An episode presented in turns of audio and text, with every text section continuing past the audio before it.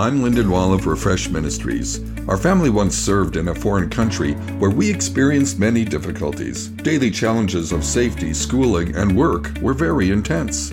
Yet as we cried out to God, we found Him faithful to help and give us daily strength. We also discovered that through these experiences, we were able to relate to the sufferings of others and give encouragement. During this time, I was reminded of 2 Corinthians 1 3, which states, Praise be to the God and Father of our Lord Jesus Christ, the Father of compassion and God of all comfort, who comforts us in all our troubles, so that we can comfort those in any trouble with the comfort we ourselves have received from God.